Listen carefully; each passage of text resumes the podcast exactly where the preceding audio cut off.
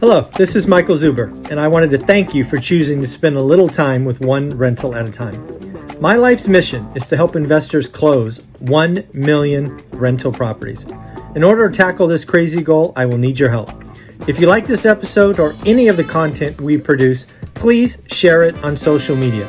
If you get one of my books or perhaps one of our 500 cards, please take a selfie and tag one rental at a time. Now, on with the show. So you're thinking about listing your home. Maybe you're thinking about listing when the spring selling season comes up. We have the best of the best, the top 1% agent to give you a list of five things that you should do before you list your home. Beth, how you doing? Hi, I'm doing great, Michael. Thank you so much for having me back here today. Absolutely. I look forward to this. So what are some things that somebody should do when they lit before they list their home? Yes, and so one thing I want to say is I, I do work more with sellers than buyers, and so I I do this every day. So and here are some of the things that I've learned. And we are, you know, as the time we're recording this, it's the beginning of January. Right now, post holidays is a time when sellers are preparing their home for market because they got through, they were waiting, all the people that were waiting until after the holidays are now working now on getting their house ready to list. So, um, one of the things I would say if someone out there watching is a seller preparing their home to list, one of the first things I would say is to find a great agent, real estate agent um and somebody who do your do your homework. I don't think it's a lot of people just go with my sister's friend is an agent and she seems nice you know Like i don't think that that's a reason to hire someone as a listing agent. Mm-hmm. you need to get somebody who really knows their craft somebody who's really really good at what they do somebody's going to tell it like it is rather than just what you want to hear. You need somebody who's mm-hmm. going to be your trusted advisor through this because this is for most people their largest asset that they have and you'd want to make sure that it's in the hands of a capable professional. So do your mm-hmm. research. There's a few ways you can do that. Um, one way is to do i think people should always read reviews. You can get recommendations from friends and family and referrals are good but vet them google them see what comes up read their reviews on google on Zillow, look at their listing track record. You can see how much they, you know, what what it was listed for, what it sold. Take a look at those listings. How would you, if you looked at that listing uh, as a buyer, would you be compelled to look at that or not? And it's important also, I think, to find an agent who maybe is a little more seasoned right now too, because the market is not what it was this time last year. Mm-hmm. So you need an agent that knows how to pivot to different types of market conditions. So if you're in a if you're in a market where bidding wars are the norm, I had a whole different set of strategies to maximize that. And now where we're in a market where you can do all these things on my list here and things may take a little longer to sell, you need to have a different playbook for that. So I would say finding an agent that was in business a few years back at least i would say minimum five ten years you know to um, really know how to make these pivots and and adjustments for the market right now. And also somebody who's active enough that they understand because i'm not doing things the same now as i was even six weeks ago. So mm. you need to be in it every day. So there's a lot of dabblers out there in real mm-hmm. estate people that list maybe two how two you know just a random house here or there. You want somebody who this is what they do and this is their craft they've got a team of support you know it doesn't have to be that they're a team leader but somebody who's got a team of like you know, here's our landscaper, cleaner, appraiser, title and escrow, you know, not appraiser, but um, yeah. you know, all inspectors and all these things, you know, st- a, like team it. of people that can come in and help you prepare your house and make sure that the marketing's on point and all those other things. So you need you need that advisor, somebody who's yeah. in it. Yeah, I, I would I would second that. Yeah, the first thing you got to find is you have to find an agent that's going to tell you the hard truth. Uh, I think there's a lot of yes men and women in real estate. They're just going to take what the seller takes, and that's not what you need today. You yeah. need somebody that's going to it's going to tell you how it is, and maybe it's uncomfortable, maybe it's not what you want to hear, but that's a test of a, a true professional, somebody who invests in their craft. So yeah, cool. thankfully next? I'm fortunate enough that people come to me and they ask for my guidance and they want it, you know, and I kind of like mm-hmm. that's the kind of that's the best kind of relationship you're going to have is like when everyone's working together for the common goal and everyone you know you, you have to you have to trust your agent if you don't like trust and respect your agent it's not going to work you know those components have to be there so yeah. it's best to inter- i think it's best to interview several too to make sure you know you've got the right fit because there's going to be a lot there's a lot of different ways to do this and check out all the different options and see what's going to be the best fit for you. So that'd be number one. Okay. Um, and then number two, so when, when I meet a seller, one of the top two questions I get is what do I need to do to prepare my house for sale? They're getting their house ready. They have no idea what to do. Mm-hmm. And so it is one thing I'm going to say is it is important. And I was saying this even in the height of the frenzy last year and the year before that you need to take the time to prep your house right for sale. Even when we were getting 10, 20 offers per house, the ones that were getting the higher premiums were the ones that were prepped right. Mm. And what I advise people is you want to make sure that you're doing the things that you should do.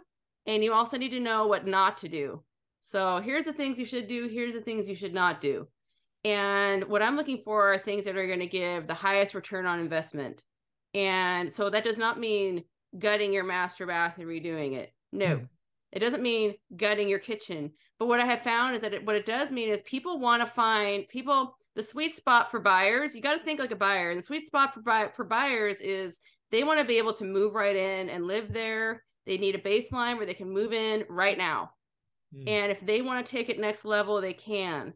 So, and I've had a lot of sellers say to me like, "Well, can't I my carpets are are bad or the floors are all messed up or whatever ugly thing, you know." Um, paints, you know, needs to be done. How about we just give a credit to the buyer because they're going to want to pick their own stuff anyway. Yeah. I hear that a lot.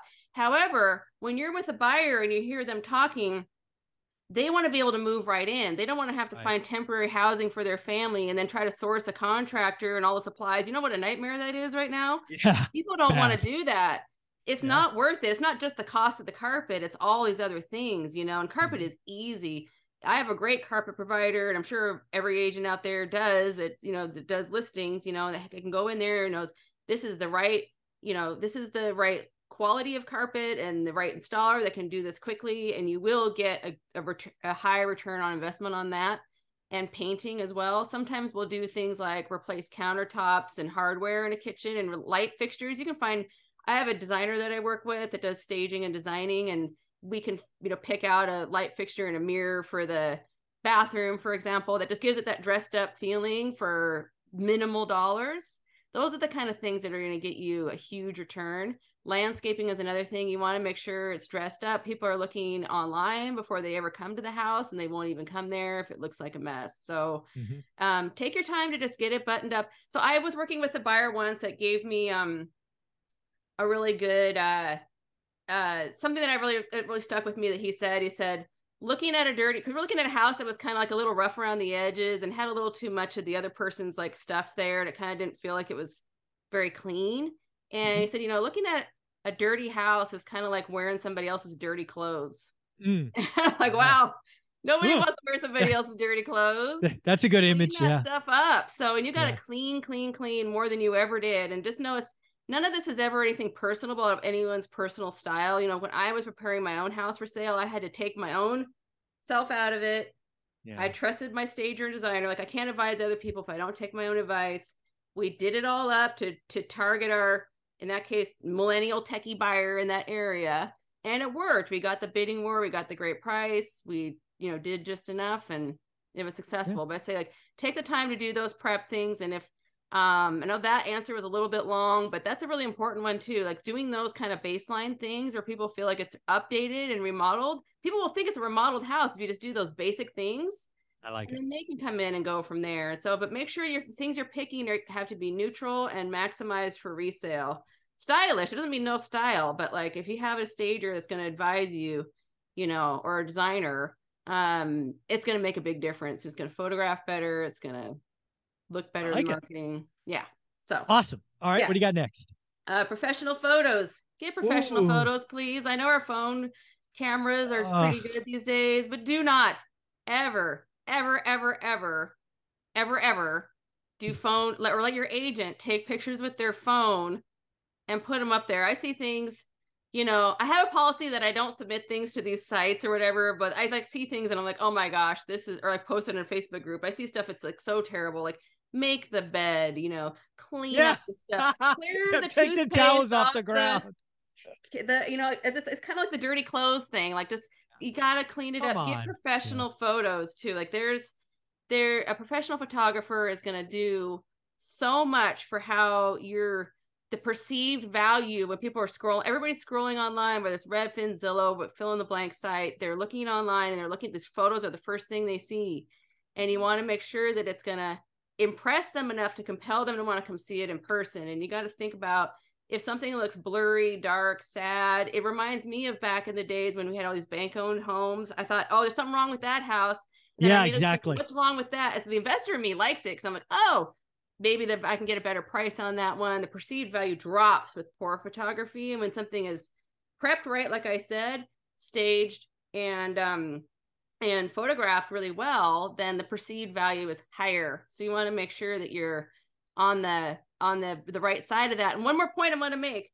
I'm seeing a, a mistake right now where people are over touching and i think every once in a while photoshop comes out with some new filters and stuff yeah. and i've been seeing a whole lot of purple skies and glowing windows and i think that it, there is such a thing as doing do you know what i'm talking about? I do i i know and, exactly and no, I, I laugh i laugh about it with my team member that sits right next to me every time like oh here's another one with the glowing windows. It looks kind of like haunted or something. Yes, what but... are you doing? Yeah.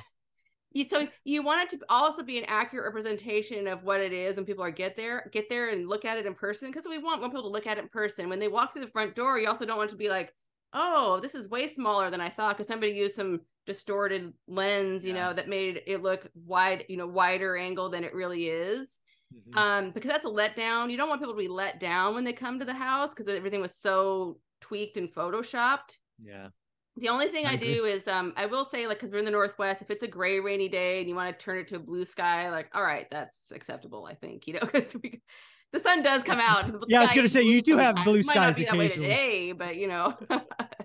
so yeah, professional photos. Do not skimp on that. It doesn't even cost like that much these days. Like you got to do it. So nice. okay. The next one is super critical. Price the house right.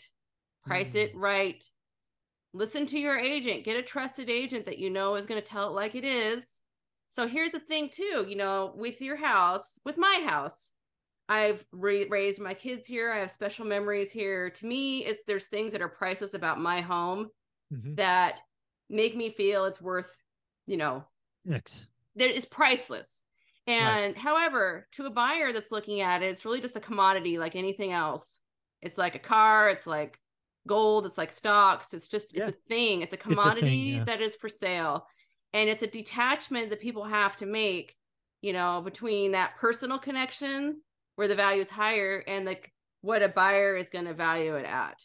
So and you also have to get somebody work with your agent who understands pricing strategies in the area. If you're in a market where people tend to price it things a certain way you know maybe you know just keep keep that in mind you know. Um you know and yeah so i don't believe in a pricing too low or too high. Like you got to make sure for me that it's like i work really hard at making sure we're pricing right at where a realistic price that doesn't overshoot it or undercut it because everybody wants to get the maximum out of their house but these days you know that wish pricing that you talk about all the time you know it's like it's not a time for that you've got to be very strategic about it um, yeah. The first few days are the most um, active on the market, and if you lose that because you're overpriced, like you can never recoup that. Yeah, very cool. What's the fifth and final one? Okay, so listen to what the market is telling you and adjust as needed. So what I'm mm. seeing right now is that we're in a interesting time where things are have been shifting around a lot. There's been a mm. lot of change in a short period of time in the real estate market. I don't think I've ever seen so much change so quickly. So it's important when things are shifting and in a state of flux. And like right now, we're in a spot where everything has been almost stopped because of the holidays. And now in my market in the greater Seattle area, January is where things start to start. If something's going to start rocking and rolling, now is when it's going to be in the next three or four weeks. And but right now we don't know. So I have sellers right. that we're working on preparing things for sale for today, and we're working on we're I've been having conversations with them about how we're going to have to see how the buyers in the market respond. Right now, I'm seeing more showings, you know, but I'm still seeing reluctance to make offers. Things are taking a little, getting a little more days on market. We need to be ready for that. And we also need to have a plan to adjust and communicate about that because if things are changing one way or the other, we need to stay ahead of that. So just be ready to pivot, be ready to adjust. Flexibility is going to be your friend in this market going forward in 2023. Yeah, I love it. again, these are things you should do if you are looking to your list your home. Beth, if somebody's looking in King County or in Seattle and they want to get your services, how would they reach out? Yeah, so my website is probably the best way, bethtraversogroup.com. Awesome. Thank you so much. Thank you.